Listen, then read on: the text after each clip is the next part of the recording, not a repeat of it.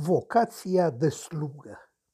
A trecut și amicalul cu Anglia. Jocul slab în compania unei echipe care a jucat cu frâna de mână trasă și pentru care rezultatul nu trebuia să fie decât unul de încurajare în prezența lipsei accidentelor, nu mai trebuie discutat. Alta este discuția de fapt.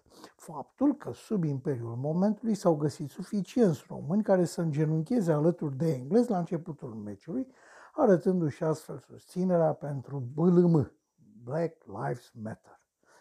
Doar doi dintre jucători n-au îngenunchiat, Stanciu și Nedelcearu. De ce au făcut toile gestul de a îngenunchea? De ce s-au amestecat toile într-o poveste care nu-i privește? Cum de s-au apucat niște creștini care îngenunchează în fața lui Dumnezeu să facă același gest în fața ideilor Black Lives Matter?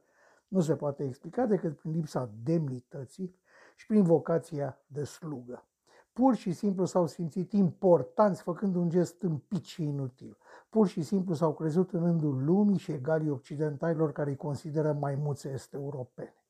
Ce au obținut făcând asta? De ce au pus în pământ genunchiul când acest gest înseamnă prosternarea în fața Domnului?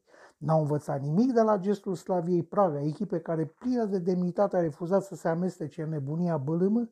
N-au înțeles nimic din rușinea întâmplată arbitrilor români la Paris. Nu înțeleg nimic altceva decât manelele care le urlă în urechi și zerourile din coada cecurilor cu care își încasează bani. Pur și simplu, indiferent de opiniile politice ale unora sau altora, gestul majorității jucătorilor români a dovedit vocația de slugă vocația de slugă și lipsa de demnitate și educație acestora.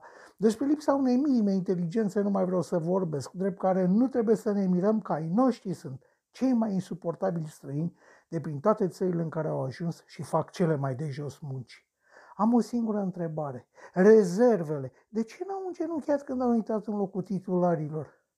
Așa se întreabă un om de pe stradă.